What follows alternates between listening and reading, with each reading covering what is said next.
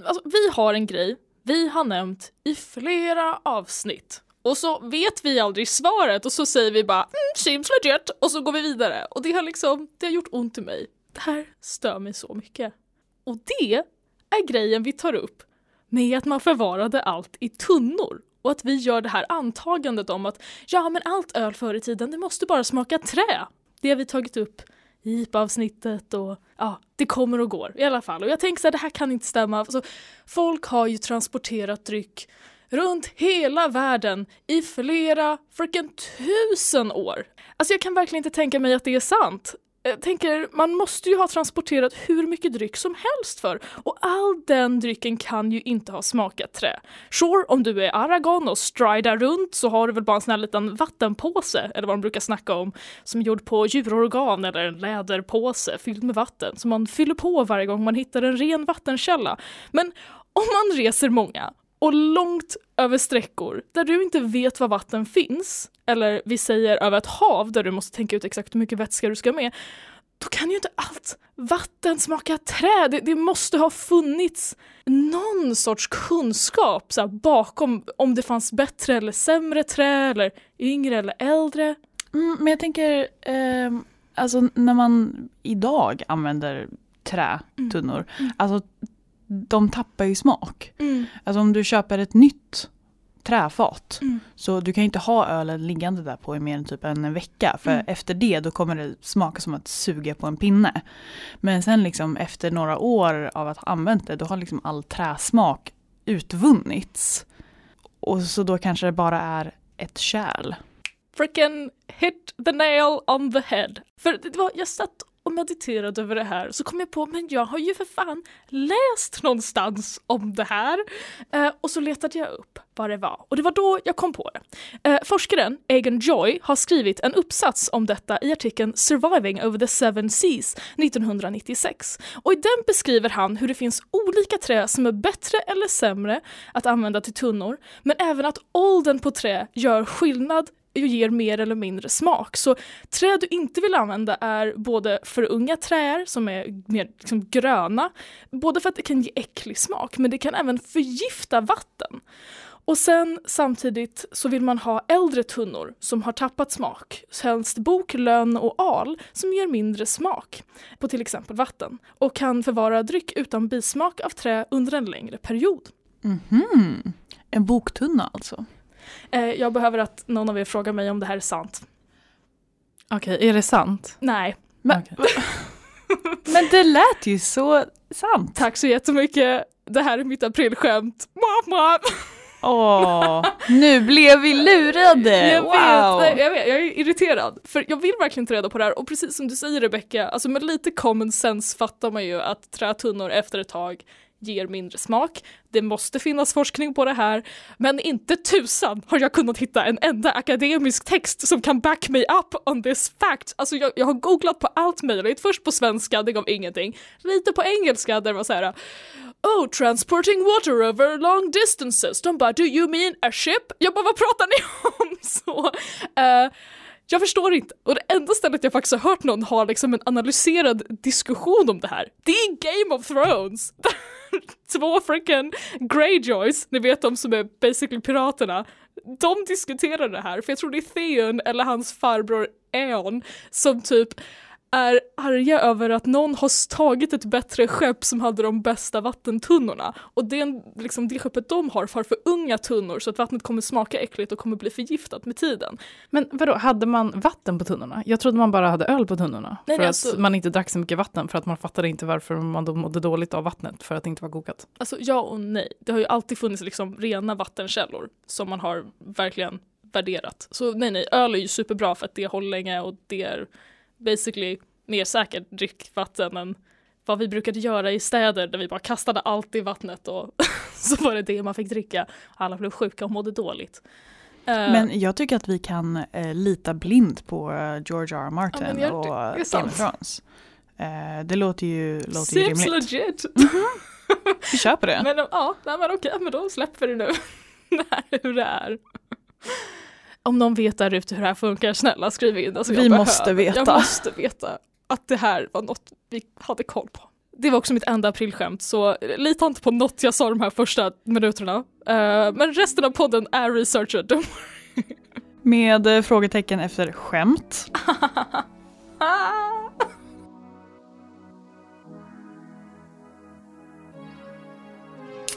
Hej och välkomna till Humlepodden, en ölpodd med mig, Julia Jacka, Maja Koivunen och Rebecka Findell. Idag ska vi prata om påsköl och den traditionella drycken svagdricka. Vad är det? Var kommer det ifrån? Och ja, det är gott? Vi får även prata med Elinor Andersson Strid från Mora Bryggeri och går igenom hur man brygger öl. Alla steg, från att värma upp mäskvatten till att tappa upp den färdiga drycken. Perfekt för dig som vill börja brygga och kanske lite smarta tips och fakta om varför du gör vad du gör under bryggprocessen om du bryggt ett tag. Det här vill du inte missa. Då kör vi!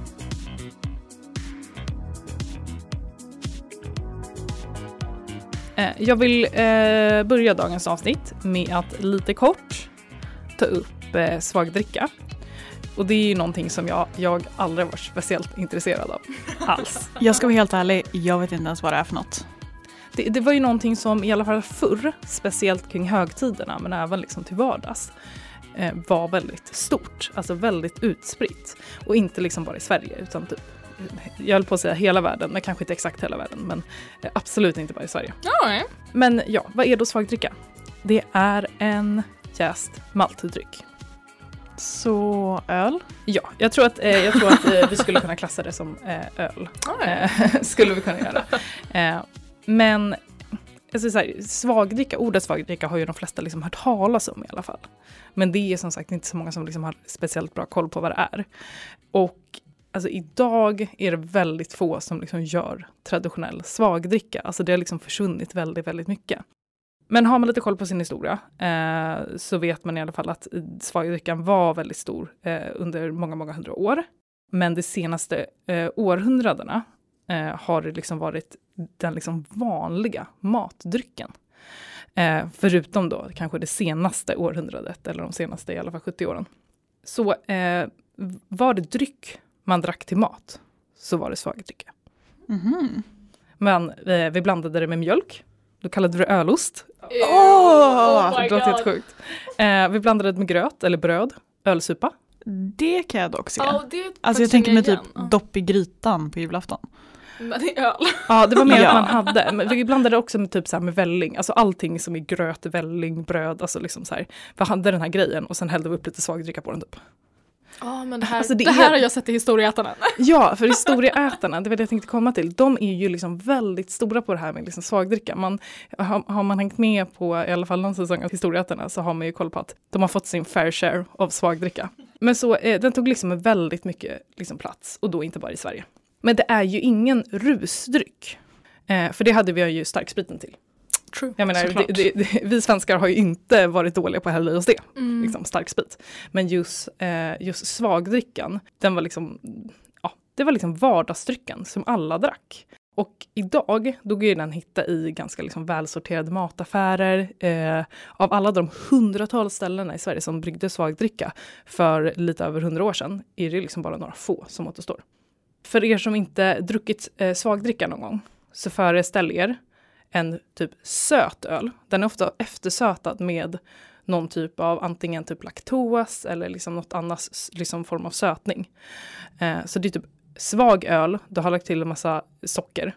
Eh, alkohol, 1-2 procent, eh, ja, lite olika beroende på vilken du dricker och under vilken tidsperiod vi pratar om.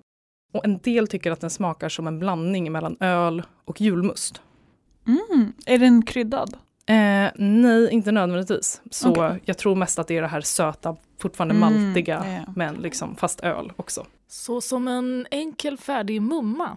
Nej, men, men mumma är väl också kryddigt? Ja, mumma är ju kryddigt, ja. det är ju känt för att vara det. Det är ju en speciell, verkligen bara juldryck. Ja, det här är liksom bara liksom, vi gör en öl och den är svag. Mm.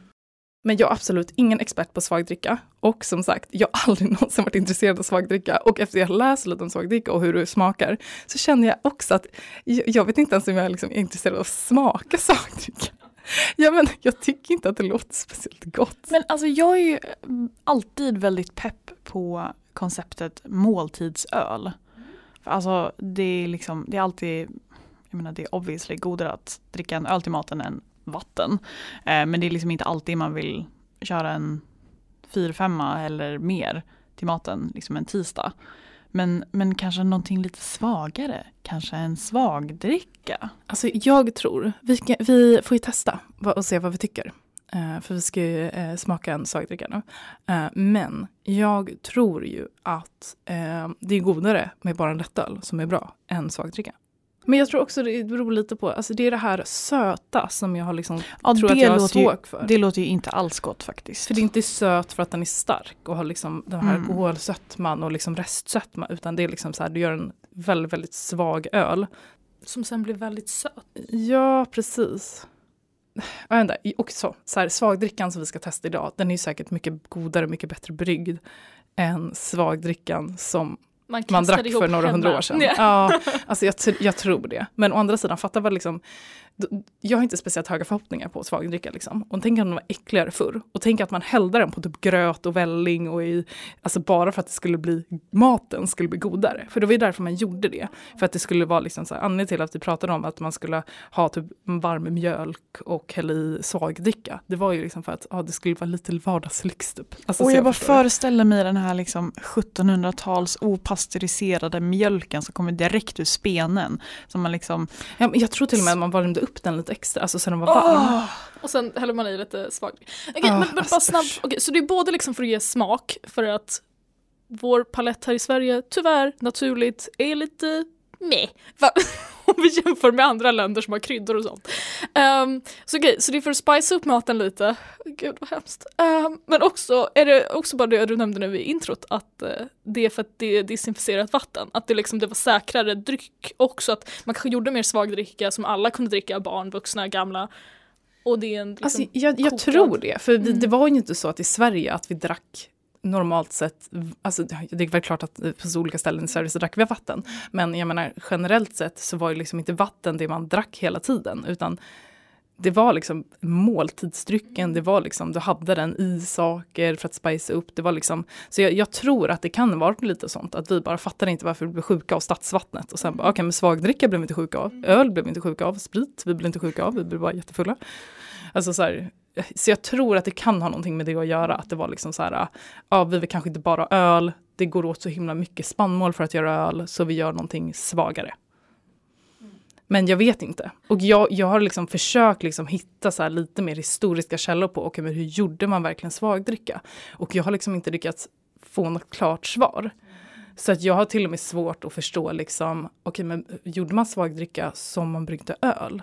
Eller var det liksom bara att man blandade upp liksom lite vatten och malt, värmde upp lite och sen började jäsa. Alltså så här, jag, har, jag har lite svårt att förstå det. Alltså det kan mycket väl vara så att eftersom förut så var öl någonting som kvinnor bryggde i hemmet. Att det var samma sak med svagdricka och att svagdricka inte fick samma liksom, uppsving i början av 1900-talet. Och män började göra och kanske började dokumentera det mer. Mm. Eh, och att svagdricka bara liksom föll i glömskan för att det var kvinnogöra. Jag vet faktiskt inte. It um, seems legit. Mm -hmm. Nej men verkligen, det här, wow. Det kan ju vara det också att man inte tjänade lika mycket pengar på svagdricka som öl. Exakt. Det fanns inte den efterfrågan och därför bara, ja men då prioriterar inte vi den här saken som kanske man kastar ihop en gång i veckan varje vecka bara för att alltid ha den här drycken hemma. Mm. Ja men vad spännande. Och när började man få typ så här vattenkranar i hemmet? Att man snarare drack vatten till maten än den här blaskiga söta vällingsåsen. Exakt, början av 1900-talet ungefär. Där vi hållit på ett tag och få ut kvinnor ur businessen. Alltså Maja, jag... jag Ölost. Oh, jag vill aldrig mer att du säger orden ölost till mig. Nej. Alltså jag, jag, ska vara helt ärlig, jag tycker det här låter spännande. Maja, du säger att här, du tycker att svagdricka är jättetråkigt och du är inte alls peppad på det. Men jag tycker det låter gott? Jag, har också, jag har också sett så här historieätarna. Och, alltså jag vet att de typ inte tycker att det är speciellt gott. jag, jag, jag Det kanske är bra att ha den här låga förväntningen för att det är det liksom, svagdricka är inte en festdryck, det är inte en bra öl, det är någonting annat. Det kommer vara som en måltidsmalt dryck. Okej, okay, men om ni, har den, om ni har den inställningen då tänker jag sätta mina förväntningar skyhöga. Ja, vi får se. Vi får testa den nu och se vad vi tycker. på flaskan så står det ju lättöl. Alltså det är det den är klassificerad som. Ja Eh, men det är väl inte så konstigt. Det är väl det den borde vara. Med svensk alkohollagstiftning. Ja, Ja jo men alltså det är ju liksom, det är ju öl. Och den är billigt. Den här ligger på 2%. Det här är, eh, vad var det, Spenderups, en gammaldags svagdricka. Gammaldags svagdricka.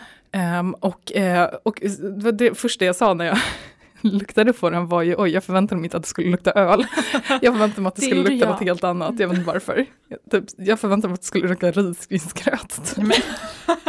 Oj! Oh! oh, jag smakade precis. Uh. Oh, ansiktsuttrycken i detta poddrum är uh, intressanta. Ja, den här smakade typ som jag förväntade mig att det skulle smaka. Det kanske smakar lite såhär vört. Men om de hade, om de hade skippat sötningsmedlet så tror jag att den här hade varit jättegod. Men då hade det ju bara säkert varit typ som en blaskig lättöl. Ja, och det kanske är det jag vill ha. Nu är det en Men jag bara är förvirrad. lättöl med Ja. väldigt mycket socker. Vet du, jag, jag är lite inne på det här när de sa att det blev som en blandning mellan öl och julmust. För så jag tycker inte att den är superkryddig, alltså det är väl Nej. det. Eh, kanske snarare öl och Coca-Cola. Ja, ja, det är ganska likt det ni blandade åt mig, that unspeakable thing, det som var Just det. Ja, som öl vi, och cola. Ah, det var det, det som vi tänkte så här, det här ska smaka julmust. Det Ja. smakade egentligen svagdricka. Det smakade faktiskt Ah, väldigt okej. likt svagdricka. Okej, så Vi jag hör det hemma. Ja, vi knyter ihop säcken. Att blanda eh, vet du det, cola och öl smakar alltså inte julmust utan det smakar svagdricka. Så om du faktiskt Nu har vill- vi rätt ut det, så alla ni som hade sömnlösa nätter där hemma.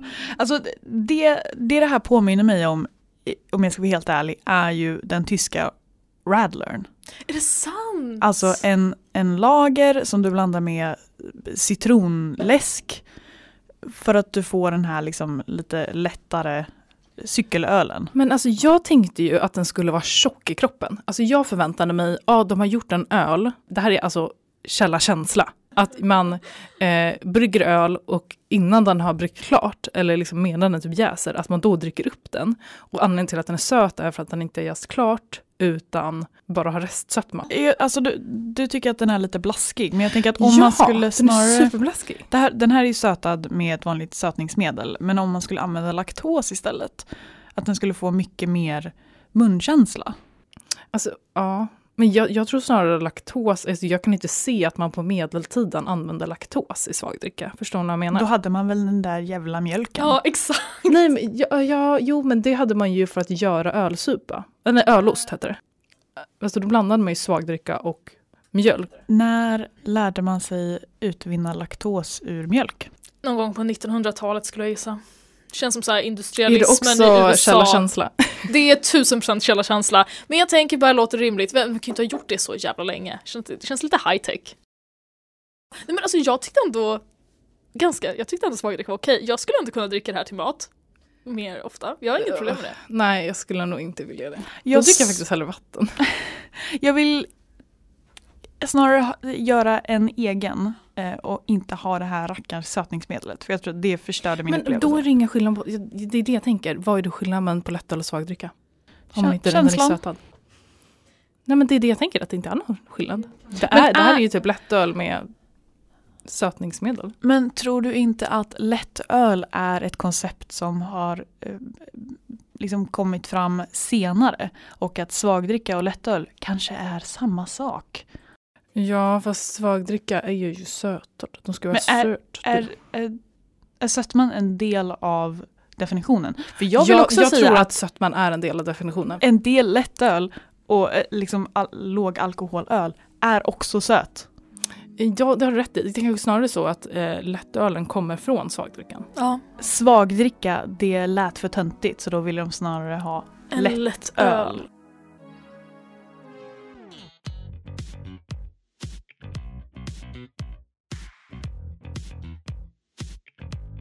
Precis som julöl är påsköl ingen definierad ölstil. Utan snarare en öl som vi tycker om att dricka under den högtiden. Under julen värmer vi oss gärna med en mörk stark öl medan under påsken så får den gärna vara ljusare och snäppet svagare i alkoholhalt. Men mörkt och starkt förekommer också. Eh, dessutom finns det en del kopplingar mellan julöl och förkristna vinterritualer som Julia berättar om i avsnitt 3. Eh, och påskölen är en mycket, mycket yngre tradition som måltidsdryck. Påsken i Sverige har liksom aldrig varit en mat och dryckeshögtid. Perioden sent mars, tidigt april, när påsken brukar infalla, är ungefär ett halvår sen eh, senaste skörd och ungefär ett halvår till nästa skörd. Så det spannmål som fanns kvar vid den här tiden ville man snarare spara eh, till en slotteröl. Vilket var en öl som dracks i mitten på sommaren när den första höskörden var klar. Man tyckte att slotterölen var viktigare än påskölen. Förståeligt, man måste väl vara full om man måste gå omkring med den där jävla lien. Alltså gud jag bara ser så här fulla bönder gå omkring med. Inte konstigt att de börjat kalla det liemannen. Hur många kan ha dött på, grund av att det fulla bönder går Alltså omkring jag med kan inte stora tänka mig att det här var ett problem, jag håller inte med om Jag tror bönder har inte varit, inte majoriteten i alla fall, they were fine. Nej men jag tror ändå, det- alltså, det finns en anledning till att man sa liemannen. Många har ju dött av lien. ja nej absolut, det är ju en jätteläskig så det jag tänker att det är på grund av men- slotterölen.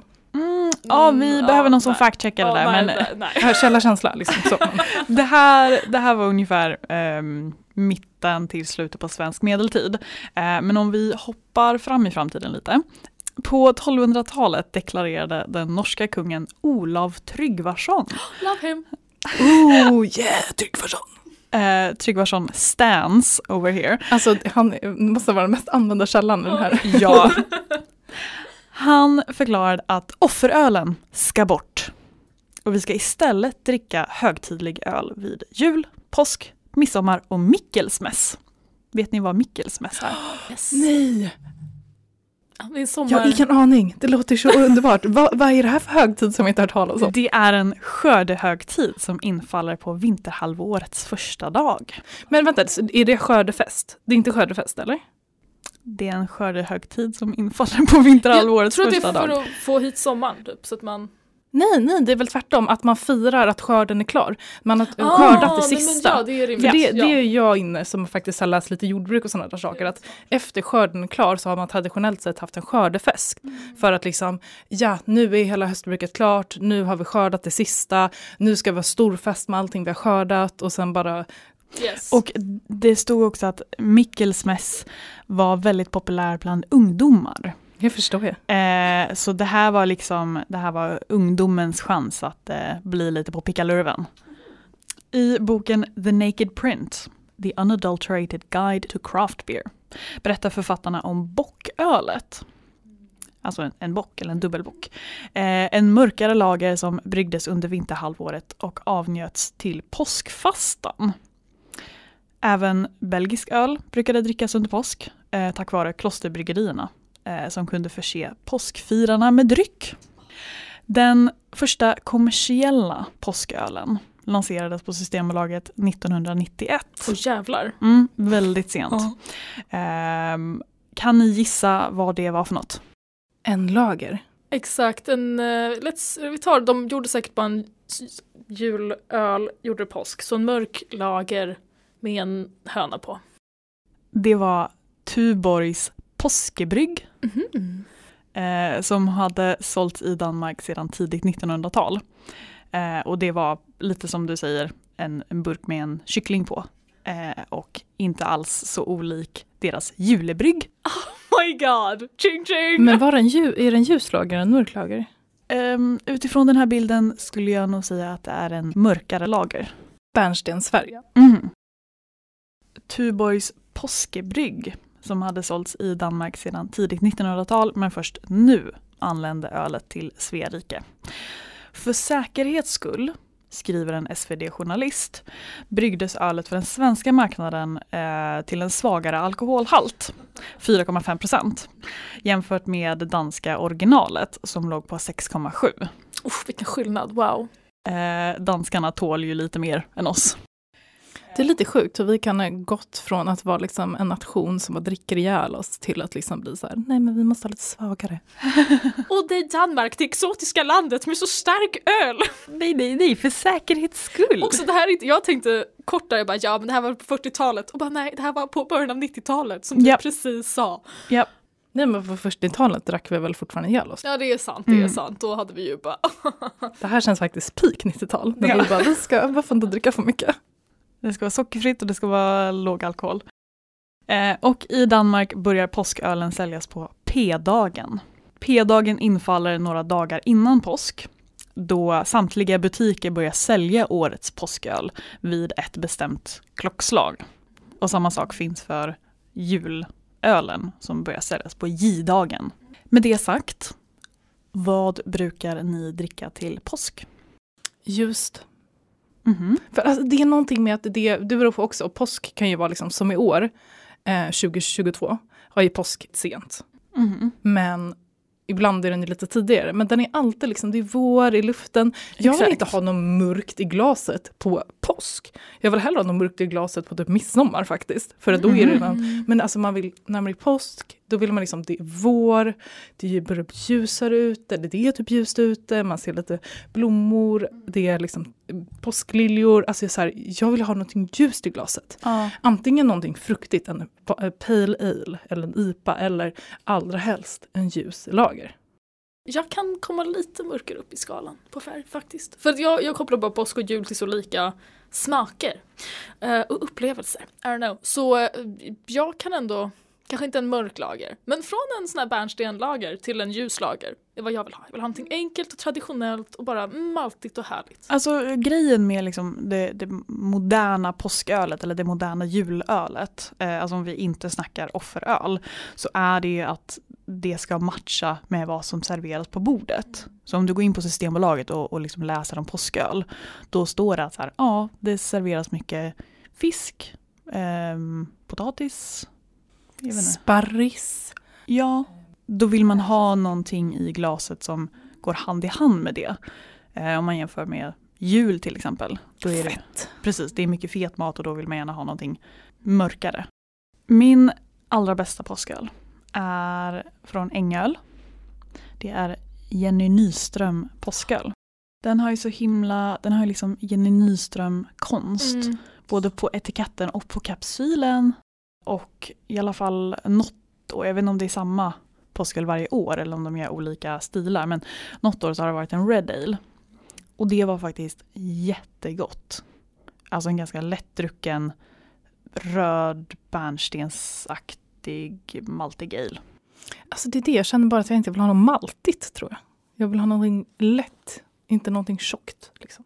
Men jag är ju, jag är ju en, eh, skulle inte säga en hatare, men jag gillar ju inte lager som eh, generellt. Nej, det är väl tur att jag balanserar upp det då med att inte gilla rödel. Okej, men hur är det med allt annat kring påsk? Jag tänker, okej, men så här, det är förståeligt varför vi äter ägg. För att det börjar bli ljusare så att hönorna värper mer ägg. Mm. mhm. Är Men- det verkligen sant? Ja, ja alltså eh, hönor, de är ju, påverkas ju jättemycket av eh, ljuset. Så de lägger ju egentligen eh, bara ägg när det är ljust för att producera kycklingar då. I, är det korrekt också? Kan du berätta om kaninerna? För du har ju kollat upp det här lite. Yes, vänta. Rebecca hade också en teori, kör din För teori. jag trodde att äggen hade någonting med kristendomen att göra. Den här, det här med återuppståndelsen och sådär. Jaha, jag tänker att ingenting har med kristendomen att göra. Julia, snälla berätta. Okej hörni, välkommen alla lyssnare till Julias del som inte kommer handla om öl utan om gudar obviously. Julia, princess of beer, pratar om annat än bara öl. Det är min, det är min jingle nu. Uh, och jag tänkte precis fråga det men nu har ni egentligen gått igenom det. Vad tänker ni när vi säger ordet påsk? Videungar. Ja, jag är ju väldigt mycket för de här eh, påsk, alltså blommorna, alltså växterna som kommer fram. Alltså det är påskliljor, eh, de, ja precis, när du tar det här påskriset, fast kanske inte nödvändigtvis Med de där färgglada, jävla färgglada fjädrarna, Nej. utan just det här, de här knopparna med gröna Mhm. färska Ja, blad. Vårkänsla. Ja, precis, vår. Mm. I love that. That's super nice. Och jag lovar er gudinnan som tillhör det här, she would love this too. Okej, så kort anekdot. För några veckor sedan började jag läsa massa nya böcker. Och en av dem var American Gods av Neil Gaiman. Läser du flera böcker samtidigt? Oh ja, alltid. Oj. Och eh, jag både kollat klart tv-serien och precis läst ut boken. Fantastisk bok, bra tv-serie. Den är bäst i början, säsong ett och sen går det lite nerför. Men it's still good. Okay. Okej, och storyn är kort och gott att man är i USA och i USA, dit många människor både har invandrat men också tagits mot sin vilja, så har människor också tagit med sina gudar. Och det man följer är i den här boken och tv-serien är ett gäng gudar som kommer från andra delar av världen och som nu måste överleva i USA. Och i den här mötte vi en ny gud som jag aldrig har tänkt på innan. Avsnittet jag vill prata om så börjar med att man ser massa kaniner som springer överallt. De två huvudkaraktärerna kör på en liten bilväg ute på ett fält. Det är också lite skog omkring, det är väldigt vackert, blommor växer, det hänger fjädrar överallt och ju närmare vi kommer till det lilla pastellhuset så upptäcker vi både att det är fortfarande en massa kaniner och fåglar men också en massa, massa människor. Det är en stor fest i det här huset. Och i huset är det en påskfest alla som jobbar och är serveringspersonal, de är utklädda till kaniner. Och överallt så är det små kakor som är formade som ägg och hönor och kaniner och harar. Och så kommer gudinnan in som vi ska möta. Gudinnan som bor i huset heter Eostre, men hon kan också heta många andra saker, som Ostara. Och efter lite googling och en killgissning hittar man hennes mesopotamska representation Ishtar gudinnan av krig, kärlek och fertilitet. Mesopotamien! Yes, I know right! Okay. Vi kommer alltid tillbaka till ja, Mesopotamien. Ja, de började med öl, it's important. Och Ishtar, och Estre, är ju inte långt ifrån påskens engelska namn Easter. Ah, okej. Okay. Alltså jag var så mindblown när jag upptäckte det.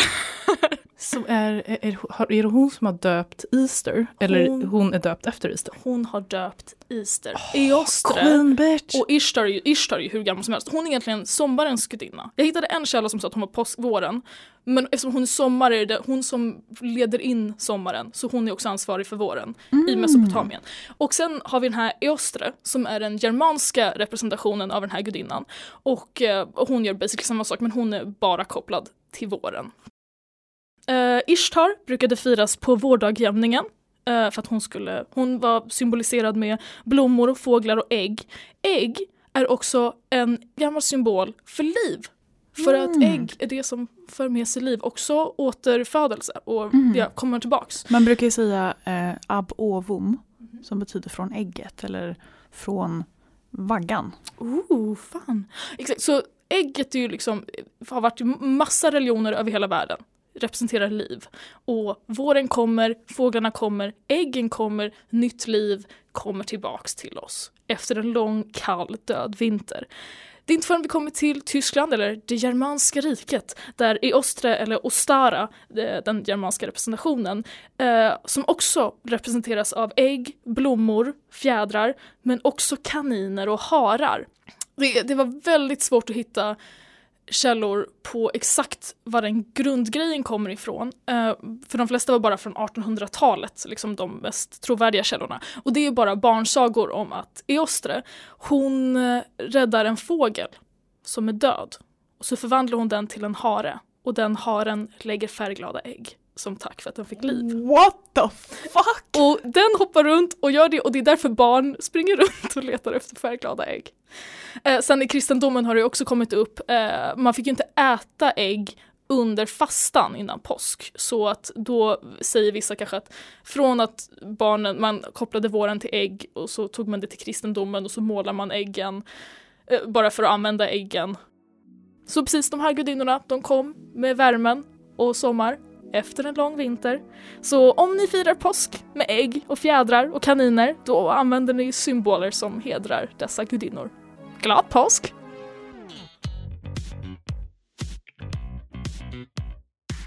Som Maja sa i början, det är inte många som kommersiellt producerar svagdricka idag. Men några som gör det är Mora Bryggeri. Förutom svagdricka brygger de mängder av rolig läsk, cider och öl. Jag fick den fina äran att prata med Elinor Andersson Strid som ansvarar för evenemang och bryggerivisningar på Mora Bryggeri.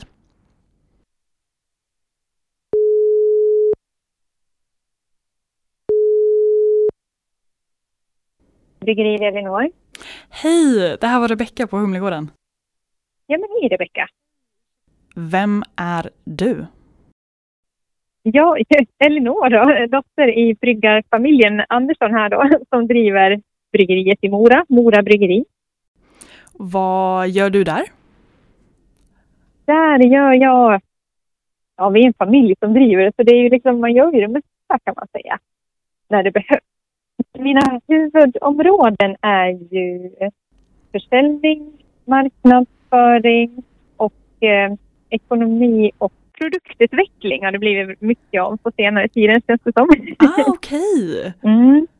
Eh, så du inte, mm, liksom, du hjälper inte till och brygger men du är fortfarande liksom där och, och kanske rör i grytan lite då och då? Ja, men precis. Jo, det gör jag ju. Man får ju hjälpa till överallt. Mm.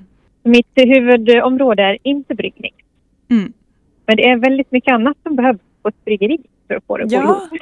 kanske saker man inte riktigt tänker på. Ja, men jag tror det. Oftast är det väldigt mycket och det är fokus på själva bryggningen. Eh, men det är inte en jätte, alltså det är inte såklart en stor del att få ut produkter och sådär. Men de ska ju, när man väl har en produkt så ska den ju, den kan ju inte stanna inne i huset. Nej precis, och jag kan tänka mig att alltså, produktutveckling i mina öron låter som experimentera och komma på någonting nytt och roligt. Ja, men det är det ju. Mm. Så sånt håller jag ju på med liksom, eh, tillsammans med eh, de andra. Jag har ju idéer och jag vet ju ungefär vad jag gillar och så. Men sen gör jag, utför jag oftast inte själva bryggningarna. Men du nämnde att Mora bryggeri det är ett, ett familjebryggeri så att säga. Ja, Vem startade det? Hur började det? det det är min pappa som har vilken idé. Han började med hembryggning på 80-talet där och eh, tyckte att det var så pass roligt att han lurade i mamma som skulle vara med på att starta ett bryggeri. Mhm. Så det gjorde de ju faktiskt. Och nu är ni, ja hur stora då ungefär? Jag vet inte riktigt hur man mäter hur stor man är. Vi är fortfarande en ganska liten firma men vi är ju inte minst på marknaden. Men vi är definitivt inte störst. och inte störst i Dalarna. Långt ifrån. Men ni har ju ändå en del alltså öl på Systembolaget Ja. och även era andra Jajamän. drycker. Ja, vi har ju, vi är faktiskt störst på, på läskedrycker. Mm. Är vi. Eh, Jag räknar ut att det är någonstans är 80-20 procent som vi Okej, gör. wow. Läsk och bubbelvatten. Mm. Ja. 20 procent är öl. Men åh, jag tycker det är alltid så kul att höra om liksom, hembryggare som ja, men, inser hur kul det är att brygga öl och så här, tar nästa steget och gör det till en, en liksom, verksamhet. Men Ja, det förklarar ju bara eh, dina föräldrar, men hur kom du Mm. in på det? Blev du, blev du tvingad av mor och far eller var det frivilligt? Ja, alltså vi hjälpte till, jag och min lillebror, när vi var små. Vi har alltid varit en del av eh, själva firman, både i uppbyggningsfasen när, man, när de rev och slet liksom ute i uthuset där vi började på vår familjegård i Vattnet i, utanför Mora. Vi var ju med där redan från början och sen har vi stått i tapplinjen liksom eh, sen vi var tonåringar. Så det har, det har blivit liksom som ert lilla barn också så att säga. Ja, men sen fick jag nog någonstans när jag var 20. Jag tänkte nej, nu är jag trött på familjen jag är trött på att vara blöt om fötterna. Och vet du vad ju, där vi är idag var vi inte riktigt så om man säger så. Okej. Det var ju ganska primitivt. Vi har gjort allt själva. Mm. Det har vi fortfarande men eh, ja, när man stod där i regnställ och ringstade flaskor och ställde på bandet och för hand och ja, det var lite slitigt för en 20-årig tjej som inte ens tyckte om öl på den tiden. Det. Åh, då var det ett riktigt eh, liksom, uppoffrande att ens hålla på med öl. Ja, men sen så har ju åren gått och jag har fått distans och liksom var det jobbat på, flyttat och jobbat på andra ställen och sen nu flyttade jag hem 2015. Så Mm. det är ju tio år senare då. Nu har jag varit i familjeföretaget här i, vad blir det då, sex år? Det är Okej. sju snart. Men så du, Mm. du hade en liten period där du var ung och rebellisk och liksom gjorde Ja, någonting precis. annat förutom familjeföretaget. Ja, det stämmer. Vad arbetar du med då? Du, då gjorde jag något helt annat. Så jobbade jag på ett konstgalleri och eh, ramverkstad. Okej. Så då höll jag på med sådana kreativa saker. Men man kan ju ändå säga att era etiketter är väldigt konstnärliga så du kanske har eh, applicerat din arbetserfarenhet på det ändå. Ja, men vad roligt att du tycker det. För att det tycker jag själv också. Jag Mm. älskar konst. Och eh, det var ju en grej som... Det är nog faktiskt en av sakerna jag är mest stolt över under de här åren eh, som jag har jobbat här. Mm. Eller ja, det finns mycket jag är väldigt stolt över, men framför allt är det faktiskt nya etikettdesignen med, med de här kurbis-etiketterna. Ja, men det, det är så härligt och det, för det är ändå en liksom klassisk, eller traditionell känsla över det hela men i modern tappning tycker jag. Ja men vad kul. Ja det var precis det jag ville förmedla så det är ju roligt att du säger det. Man blir så hemmablind liksom när man sitter och, och jobbar med sitt. Det är alltid kul att få lite input utifrån. Mm. Men vad, vad var det som fick dig att liksom återgå till bryggeriet? Nej, men de frågade mig. eh, Jag hade precis fyllt 30 och liksom varit borta där ett tag och eh, men ska du inte komma hem och jobba med oss? Nu har vi kommit så här långt och vi gör det här och det här och vi har byggt upp firman och det ser ut så här. Och du kommer aldrig behöva bygga någonting igen. Så fel de hade. och du kommer inte behöva vara i produktionen. Ja, jag gör jag också. Du kommer få starta upp bryggerivisningar och ta hand om ölprovningar. Det är ju du så bra på, det tycker du om. För det var min favoritsyssla på galleriet, det var ju att ha de här konstkvällarna och sådär. Och då drog jag igång som ett projekt. De ville väl att jag skulle starta igång eh, med bryggerivisningar och ölprovningar här då. Och hur har det gått? Det har gått bra. Har det, nu har det varit pandemi och jag har fött Ja. barn och lite sånt där. Så det, det har faktiskt legat lite på is Mm. ett tag. Men det är väl tänkt att det ska komma igång till lite mer in på våren här. Ja, och jag tänker att det vore ju, alltså, i alla fall för mig som bor nere i eh, liksom, söder ut i landet, höll jag på att säga, så eh, vore det en väldigt trevlig semester, eh, en liten semesterutflykt. Mm. Åka till Dalarna och gå på bryggerivisning. Ja, men visst. Jo, det är väldigt roligt att ha folk här. Eh, nu har ju vi tillstånd, det är så speciell värld vi håller till med, med alkoholtillstånd och sånt Mm. där. Eh, men vi har tillstånd till slutna sällskap. Man får ta in en grupp eh, i taget då. Mm. På en liten rundvandring och eh, så brukar vi ha mat och ölprovning och det tar ungefär tre timmar.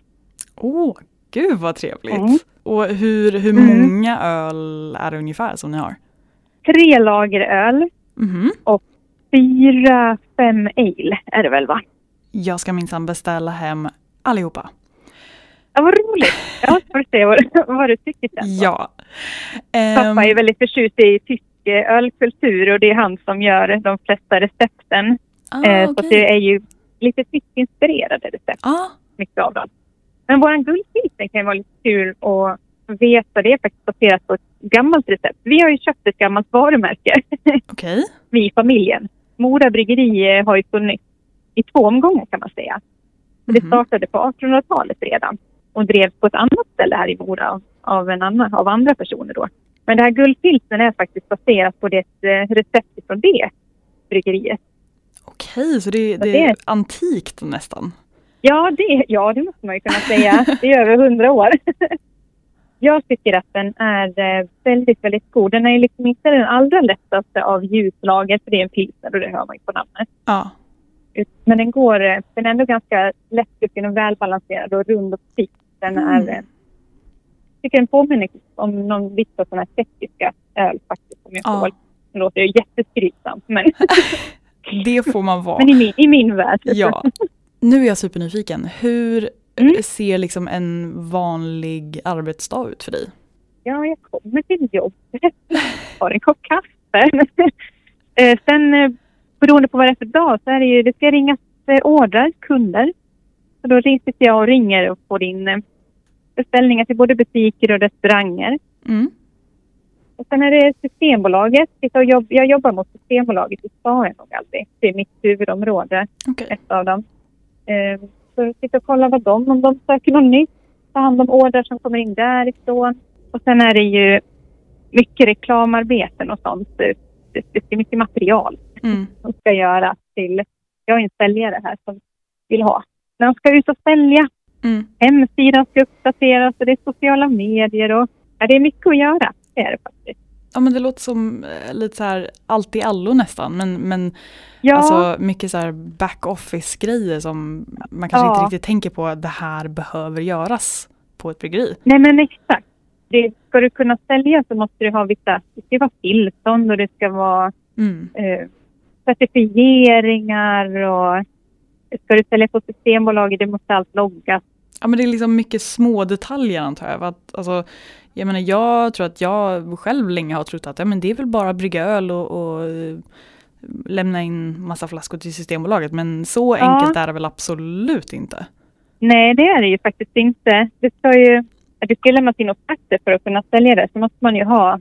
Nu har ju vi varit funnits där så länge så jag har inte varit med från början hur det var att bli leverantör åt Systembolaget. Där har jag ingen erfarenhet tyvärr. Jag vet bara hur det är att vara leverantör åt Systembolaget. Mhm.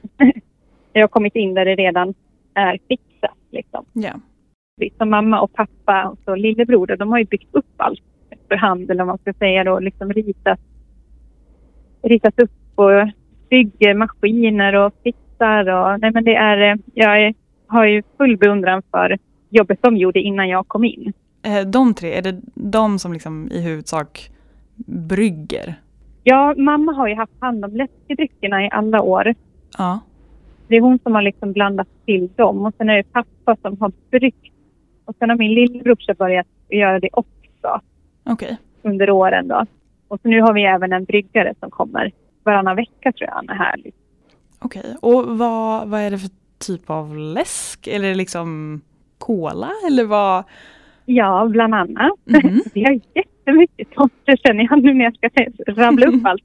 Nej, men vi har eh, de här klassiska smakerna liksom som man känner igen och det är ju cola, spanja som är eh, apelsin Mm. och så har vi ju en jättegammalt recept på en sockerdricka som är unikt för oss, Mora sockerdricka som också är från det här gamla bryggeriet jag pratade om då. Åh, wow. Mora bryggeri när det var från 1920-talet. Ja. Och sen har vi även en egen must som är vårt egna unika recept, också Mhm. från gamla bryggeriet från 30-talet. Och så gör vi som alla andra tonic, också ett lite äldre recept som vi hittar i arkivet. Åh, ja, men to- alltså, tonic och liksom gin och tonic, det har ju blivit trendigt igen så det är ju absolut rätt i tiden att hålla på med tonic. Ja, jo det har blivit väldigt trendigt. Det är inte vår största produkt, det är det inte, men eh, den är med där i alla fall. Och Det kan bli det. Vi kör. Ja, eller hur? Man vet aldrig vad som händer. Och eh, anledningen till att, eller en av många anledningar till att vi ville prata med, med er på Mora Bryggeri var ju just Ja. svagdricka. Vilket Ja. inte så många brygger, alltså kommersiellt. Eh, Nej, eller hur? Så jag vill, jag vill lite veta varför, men också hur, hur ni kom dit. Är det också ett av de här gamla recepten kanske? Ja, men det är det. Eh, det är faktiskt pappa som tyckte det var väldigt roligt och spännande det där med just svagdricka. Jag kan själv säga att det är inte någon av mina favoriter. Jag är inte uppväxt med svagdricka. Mm. Men jag vet att våran svagdricka ska smaka som, eh, som det gjorde förr på Mora bryggeri och det tåras i ögonen på de äldre när, de, Åh. när de smakar den. Så det är väldigt roligt att eh, Mm. den är omtyckt av eh, den det är tänkt att de som gillar den. Inte jag, men andra. Det är mycket om många andra våra produkter. Att det nästan är nostalgiskt. Ja, men den är nostalgisk, det är den. Det är mycket nostalgi i just svagdricka. Men du har inte, har du någon nostalgi kring svagdricka? Jag drack svagdricka för första gången eh, idag. Eh, Ja. Så det Vad var, tyckte du om svagdricka? Ja, det var ju inte er svagdricka. Eh, Nej. Så, Eh, Då hade den varit god. Precis. Ja, det Eh, är jag som jag- svagdricka. Jag var lite, lite allmänt skeptisk till hur Mm. söt den var. Ja, Eh, men jag tror, jag tror att det snarare är en vanesak. Eh, jag Ja. kanske förväntade mig en öl lite för mycket. ja, det är ju det man gör. Man vill ju att det ska smaka öl, men det gör ju inte det. Mm. Jag tror att man gillade sötare, att man gillade ju mer sött förr. Ja, Man drack kaffe på bit och ja men alltså det skulle ju vara mer sött allting. Så att jag tror att vi idag eh, dricker mera, vi dricker inte så sött på det sättet. nej. Eh, kan du berätta någonting om hur ni tillverkar den? Ja, den bryggs ju på samma sätt som öl. Så det är ju ja, men krossa malt och blanda, koka, det är humle och, och allt sånt också i. Så att, eh, och sen jäser den ju. Mm. Och men sen, eh, som gör, det som gör den här sötheten sen, det är ju att man tillför sackarin. Så det är så det liksom blir den här söt, söt, söta smaken. Ja. Ja men det är Mm. liksom en tillsatt sötma på något vis. Ja, så Mm. fram till saccarinet så är det ju som att man gör en vanlig öl egentligen, fast lätt då. Mm. Man gör ju lättöl. Okej, ja, wow. Och sen vill jag veta, mm, vad är det roligaste projektet du har på gång just nu? Och mitt roligaste projekt jag har på gång just nu det är en lansering på Systembolaget som kommer den 27 maj. Okej. Eh, så vi kommer ut på 230 Systembolag ungefär med en sommaröl. Oh, vad blir det för något? Kan du avslöja? Ja, det är ett projekt som jag har varit, eh, haft på gång länge men det har inte blivit av.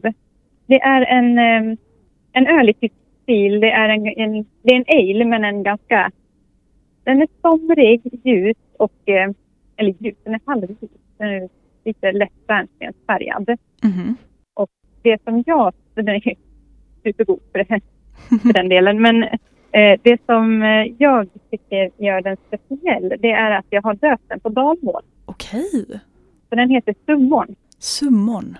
Mm, det betyder sommar på dalmål. Åh, vad festligt. Mm, så att eh, det är det roligaste just nu. Eh, och jag hoppas att det inte bara kommer vara roligt för mig eller för folk runt om här att det kommer en öl på dalmål. Utan att det även ska vara lite roligt för folk utifrån. Och försöka lista ut liksom vad det står på beskrivningen och lära sig att säga skål eller liksom öl på dalmål på olika dialekter. Jo, men jag kan ändå tänka mig, alltså jag brukar gå till Systembolaget och, och köpa dem med roligt namn eller med fin etikett. Och jag menar, er Mm. öl har både fina etiketter och nu roligt namn. Så äh, ja. jag tror definitivt att det kommer gå hem hos folk. Ja, vi får hålla tummarna för det. För det är det roligaste just nu. Så nu sitter jag och eh, jobbar ihop med eh, folk, ja men dalmålsentusiaster för att Mm. liksom tänkte försöka marknadsföra den lite på dalmål och, och sådär. Och Okej. även spela in en eh, ölprovning på dalmål om jag törs. jag är inte själv jätte, jättebra på, på att prata mål då. Mm. En dalska som det heter. Jag kan bara vissa ord. Min farmor och liksom min pappas sida av familjen är Ja. faktiskt från Dalarna. Eh, och Ja. min eh, farmor eh, pratar älvdalska. Nej, gör hon det? Vad Mm. roligt. Min man är från Älvdalen. Jaha, okej. Mm. Ja, så mm, min farmor pratar nästan bara älvdalska med min pappa. Eh, och Ja. jag kan några få ord. Suppon betyder mjölk. Eh, Mm. inte alls lika flytande men det är ett så, så himla härlig dialekt. Ja, ja men det är ju det. Och älvdalska är ju, skiljer sig lite grann från moramål som Mm. jag, eller vi har här då. Vissa ord är helt annorlunda men mycket är faktiskt ganska likt. Men du Elinor, är det någonting Ja. mer du vill berätta för folket som du vill liksom ropa från bergstopparna? Oj, det var väl en bra fråga. Vad vill jag ropa från bergstopparna? Kanske att eh, folk ska eh, komma och besöka bryggerivisningar på Mora Bryggeri kanske? ja, men precis. Det vore väl trevligt. Och sen finns ju alla våra öl och cider gör vi också på Systembolaget och det går att beställa. Och en del av era läskedrycker finns även på välsorterade mataffärer. Eller hur? Ja, det stämmer. Vi eh, har ju också två av våra sorter på Lidl på hela Sverige. faktiskt. Nämen, wow. Alla butiker. det var mer Mm. än vad jag visste. Ja, det är faktiskt eh, väldigt, väldigt roligt tycker vi. Mm. Och sen finns det att handla på, vi har en återförsäljare som har webbhandel Okej. Som heter delback.se så där kan man köpa vissa av våra drycker också. Inte öl då såklart men eh, Allt där får man annat. vända sig till Systembolaget. Mm. Delback.se alltså. Okej. ja. Och sen var det 27 maj, eller hur? ja, 27 maj då kommer Summorn ut då. Summorn av Mora Bryggeri Mm. på Systembolaget. Så äh, lägg det Mm. på minnet, skriv in det i kalendern. Run, don't walk. Sen om du gillar cider så släpper vi en halvtorr päron på Systembolaget första maj på beställning. Okej. Ja, det är den ser jag fram emot väldigt mycket. Jag gillar ju Riesling, alltså vin med lite torrt. Och jag tycker den går åt det hållet. Jag, åh, den tänkte jag till. Jag ska göra den här i veckan. Det ska bli kul. Tack så hemskt mycket Elinor för att jag fick prata med dig och eh, er superhärliga verksamhet. Ja, men tack så mycket. Hej, hej.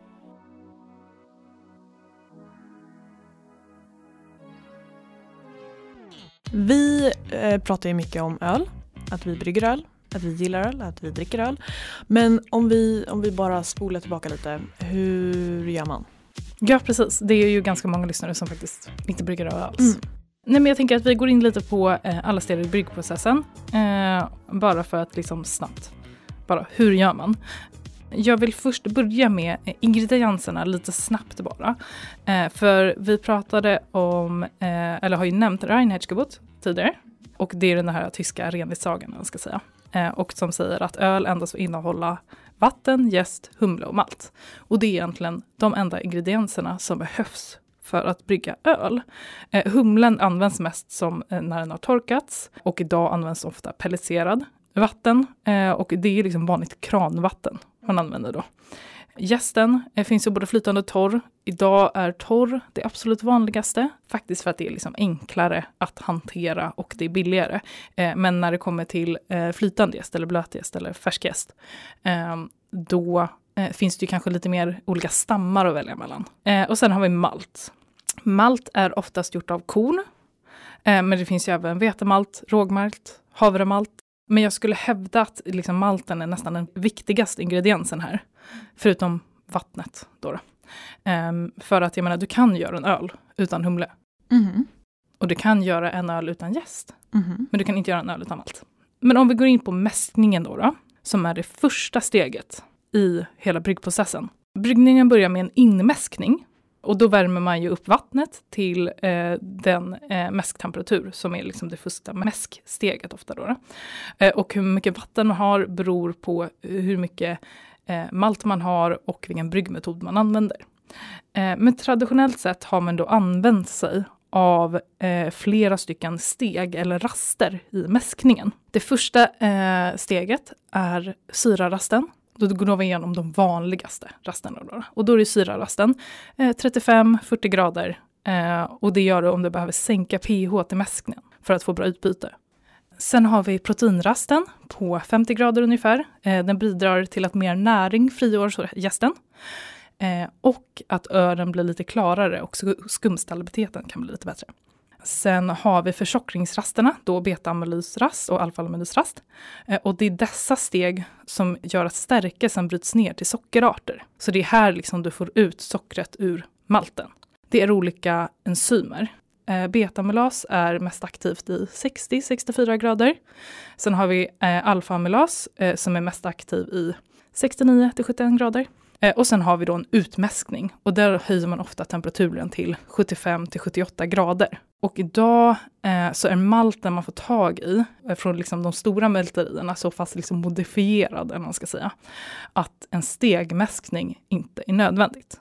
Så de flesta hembryggare och även kanske för liksom bryggerier, eh, de kör ju bara liksom en inmäskning på 67 till 70 grader och håller den där i 60 minuter och sen kör de en utmäskning i 10 minuter. Eh, Så de kör liksom, istället för att köra fem raster, kör de bara två raster.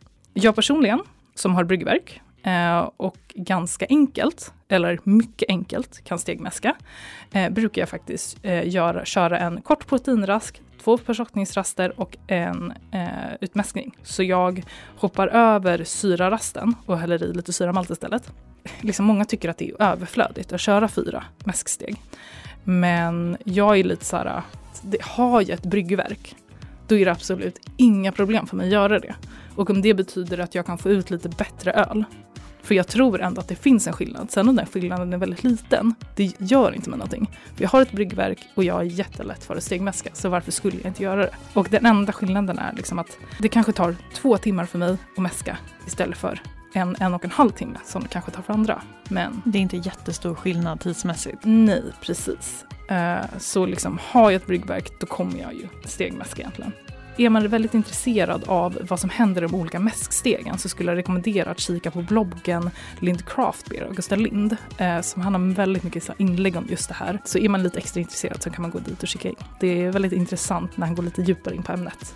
Men generellt sett, mäskning är när du har malt i vatten runt 70 grader för att göra om eh, stärkelse till sockerarter. Okej, så nu har du mäskat klart. Malten har badat i vattnet på den temperaturen du ville och din malt är klar att tas ut ur vörten.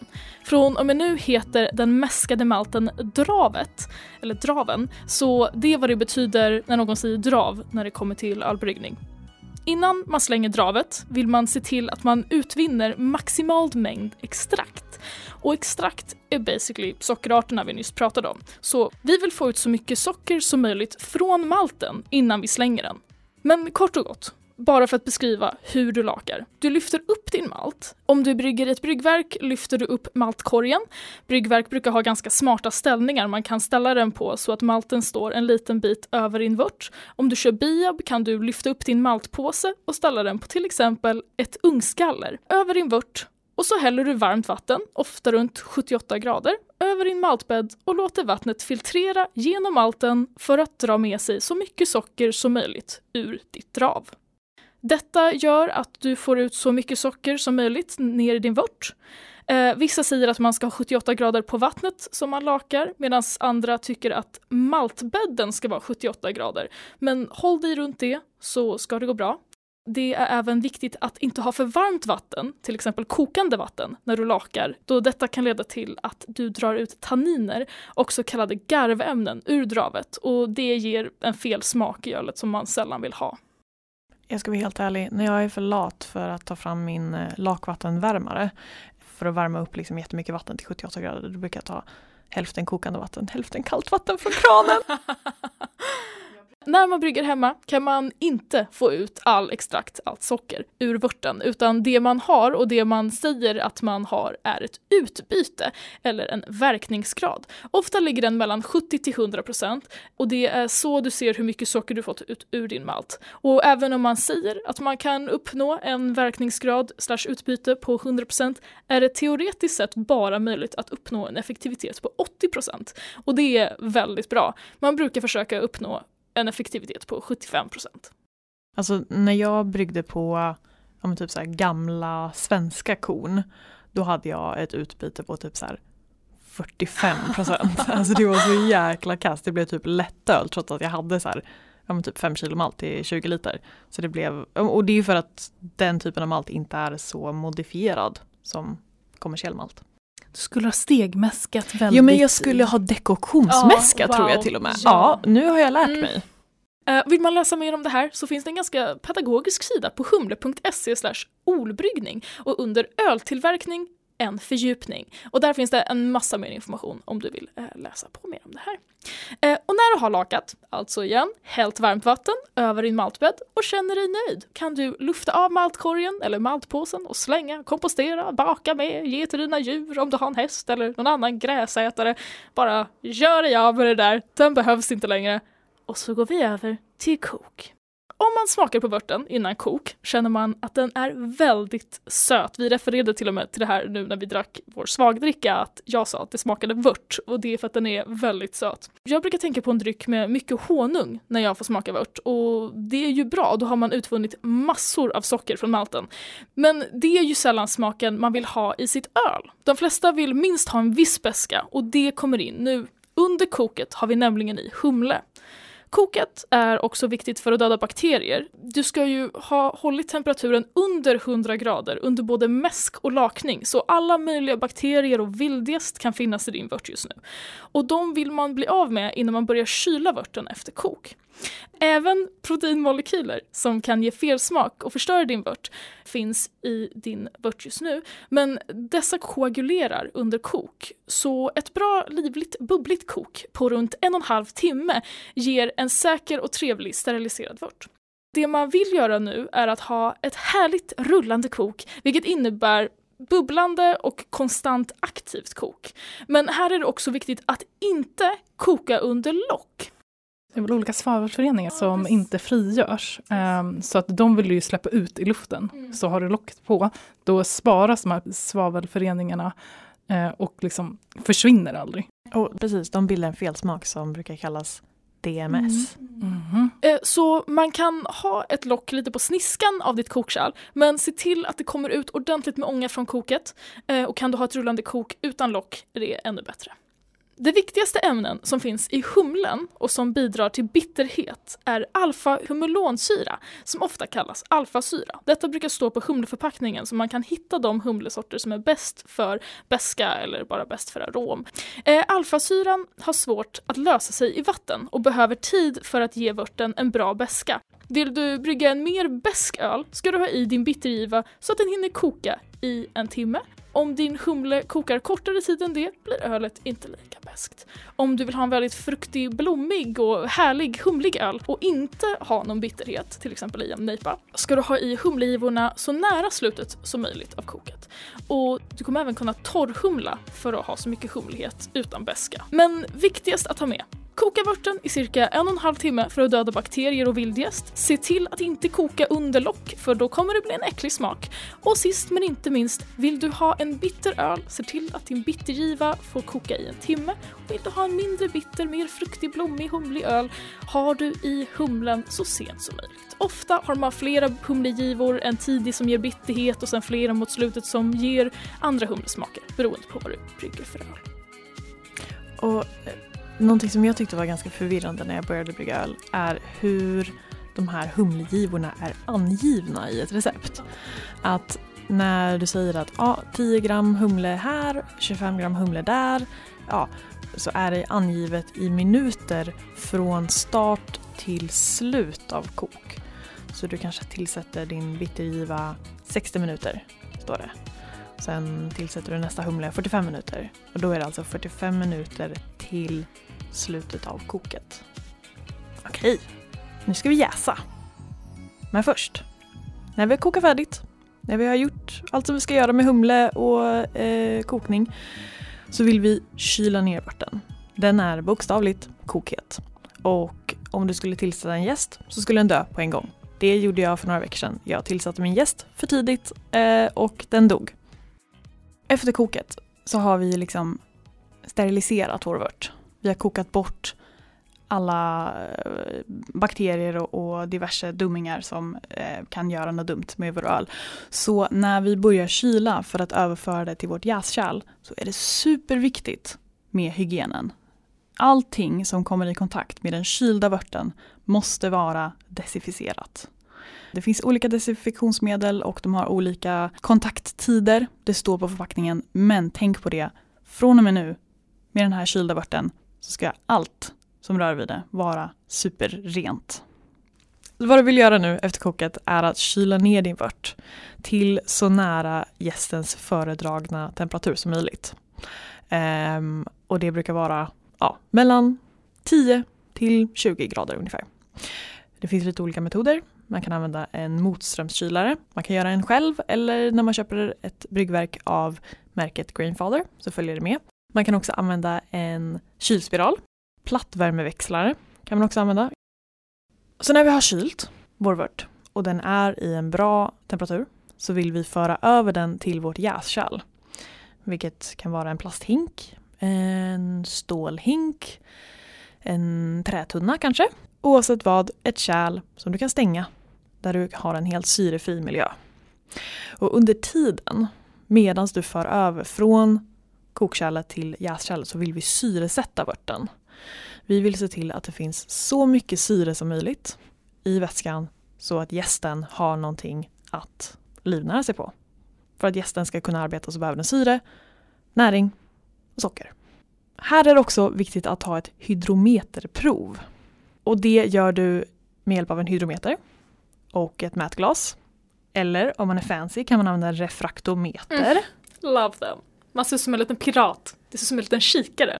Och hydrometerprov tar man två gånger. Innan jäsning, efter jäsning. För då har du två värden att jämföra mellan. Hur mycket socker hade vi från början och hur mycket socker har vi när vi är färdiga, när det har jäst färdigt. Och då med hjälp av de två värdena och någon slags eh, formel så räknar man ut hur mycket alkohol man har. Och efter vi har tagit ett hydrometerprov, när vi, när vi har kylt vörten, vi vet hur söt den är, så är det dags att tillsätta jäst. Antingen så kan man tillsätta den under överföringen, vilket jag brukar göra. Eller om man har till exempel torrjäst så kan man strö över den på toppen när du har fört över ordentligt.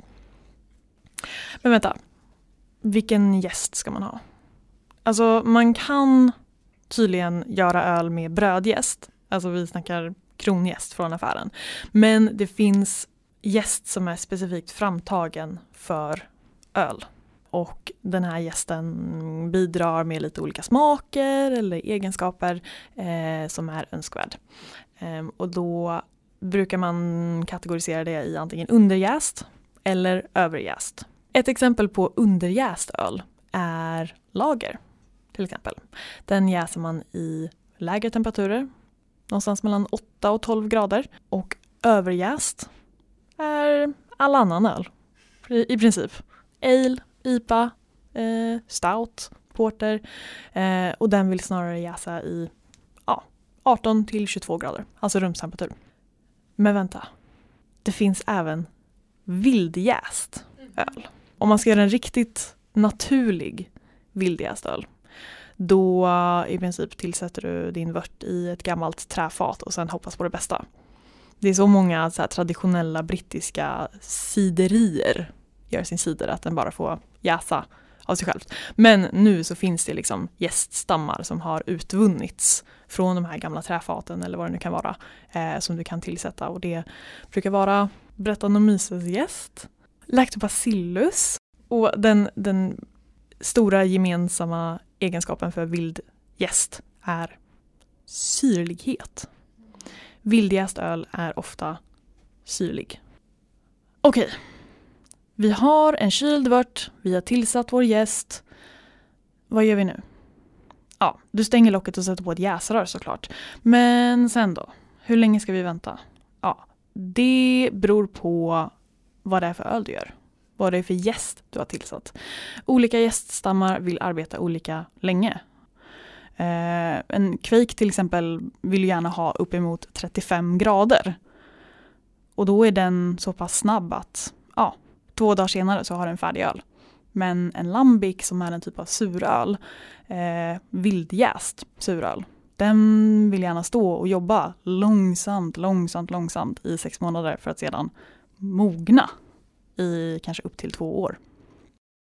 När din öl har jäst färdigt, eh, alltså om det inte är Kveik eller Lambic eh, som är de unika i det här fallet så brukar en normal jästid vara på ungefär två till fyra veckor. Starkare öl vill ofta ligga lite längre för att det är så pass mycket socker som behöver ätas upp och göras till alkohol. Eh, vad du inte vill är att ölet ska ligga för länge på sin jästkaka. Eh, alltså om ölet har, har jäst färdigt på sina två veckor och sen så åker du på semester och är borta i tre veckor till. Då finns en risk att när ölet ligger på den här jästkakan för länge att bismaker bildas. Eh, så när ölet är färdigjäst då ska det liksom tas om hand om. Antingen tappas upp på flaska eller tappas om till ett nytt kärl. Alltså att du separerar ölet från sin gäst. Eh, och att tappa om till ett nytt kärl brukar man ofta göra om man smaksätter. Så om du till, till exempel vill tillsätta en frukt eller ett bär eller en krydda så är det väldigt vanligt att man i det här steget när ölet har jäst färdigt för över det till ett nytt jäskärl, tillsätter din goda smak, låter det stå och smaksättas i ja, vad kan det vara, en vecka, två veckor beroende på vad det är för någonting. Eh, och att man sen tappar upp det till flaska eller fat. Och innan vi tappar upp det, när allting är färdigt, när det har liksom jäst, du är nöjd, du tycker att det här blir bra. Ehm, det är då vi vill ta det här hydrometerprovet.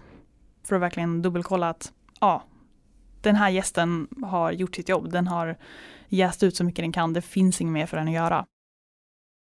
Okej. Tappa på flaska eller på fat? Det är frågan. Vad innebär att tappa på fat?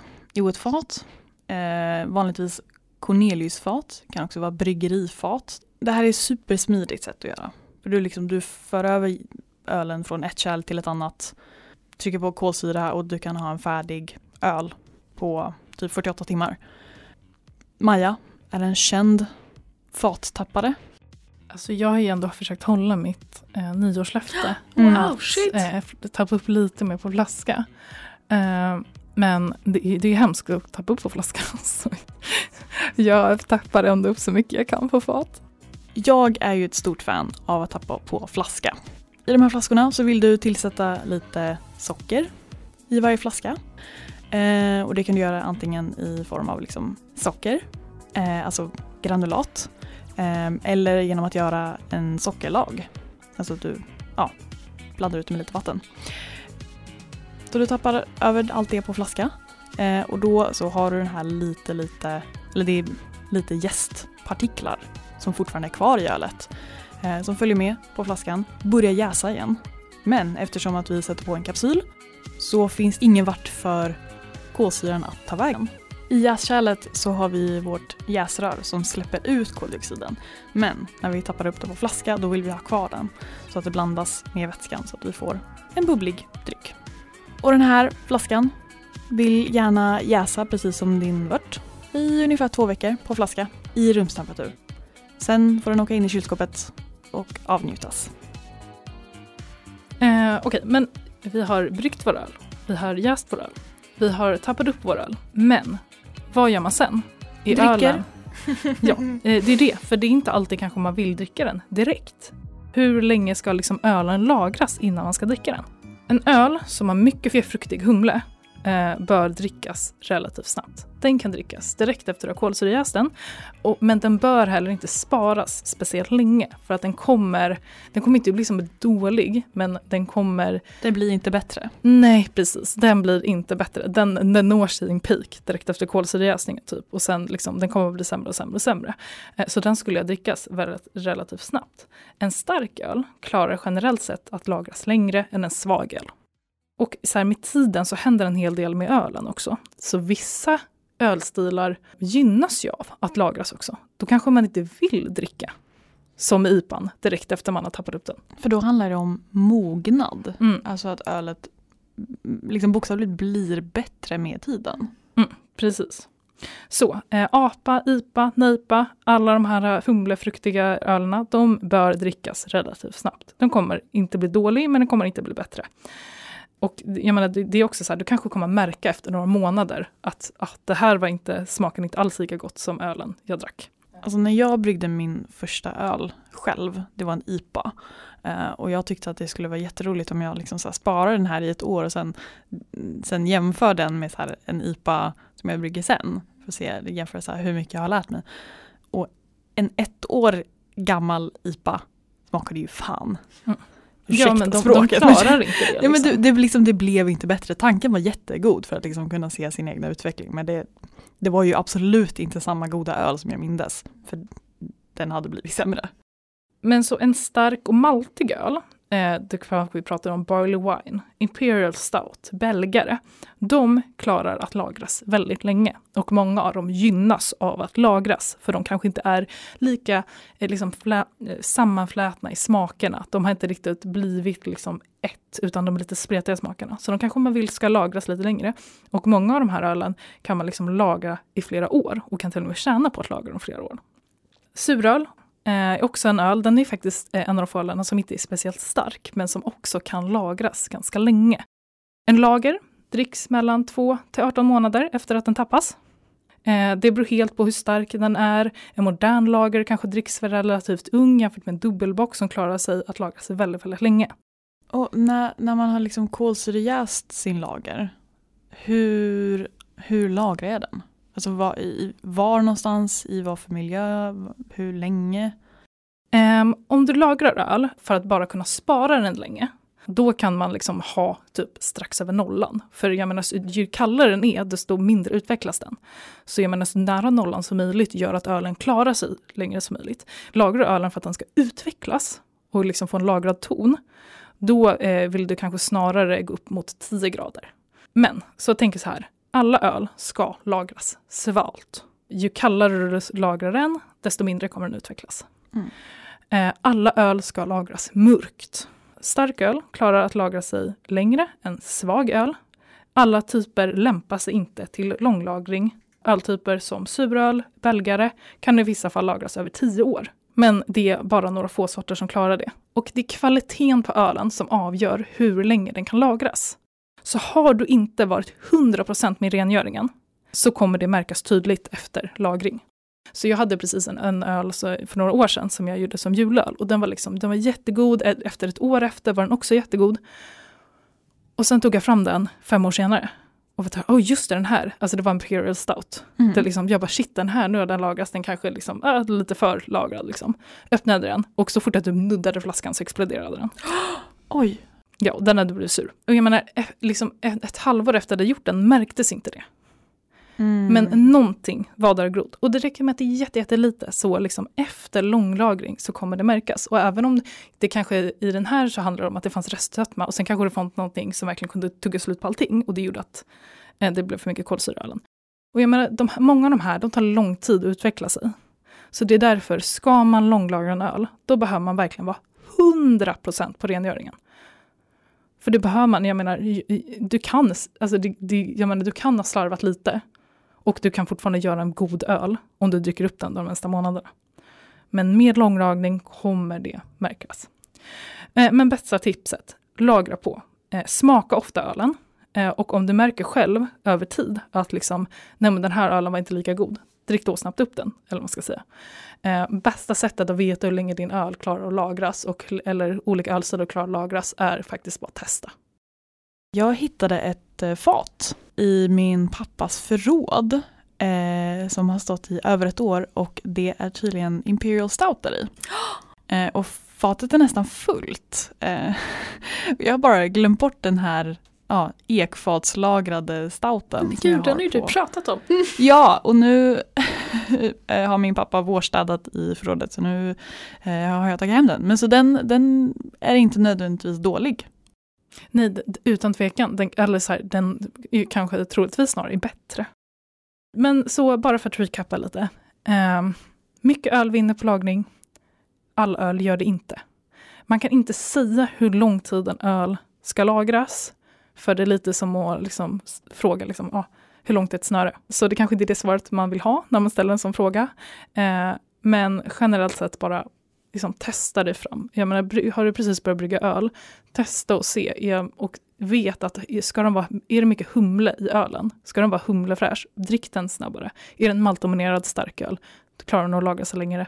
Smaka en varje vecka, en varannan vecka, en varje månad för att se hur den utvecklas, för det är väldigt intressant att se. Så, jag hoppas att eh, ni där hemma har lärt er så mycket om bryggning. Eh, speciellt ni nybörjare men också kanske ni erfarna veteraner har kanske snappat upp något, något nytt som ni ska börja med. I nästa avsnitt ska vi prata om belgisk öl. Jag har ju nämnt det lite grann när vi pratade om eh, lite gamla bryggmetoder men nu ska vi gå all in på belgisk öl. Vi kommer intervjua Nina på Snausarve bryggeri. Och vi kommer även brygga samma öl på våra tre olika bryggmetoder och jämföra. Vilken blir bäst? Är det Grandfather Eller är det eller är det som är bäst? Det får vi se i nästa avsnitt. Om du vill veta vart alla våra härliga berättelser kommer ifrån så kommer vi länka alla våra källor och medverkande i en källförteckning som finns i poddbeskrivningen. Du har lyssnat på Humlepodden med Julia Jacka, Maja Koivinen och Rebecca Findell. Du kan nå oss på podcast.humle.se och följa oss på Instagram där vi heter Humlepodden. Lyssna på ett nytt avsnitt första fredagen varje månad. Det här avsnittet producerades av Humlegårdens ekolager, manus av Julia Jacka, Maja Koivunen och Rebecca Findell.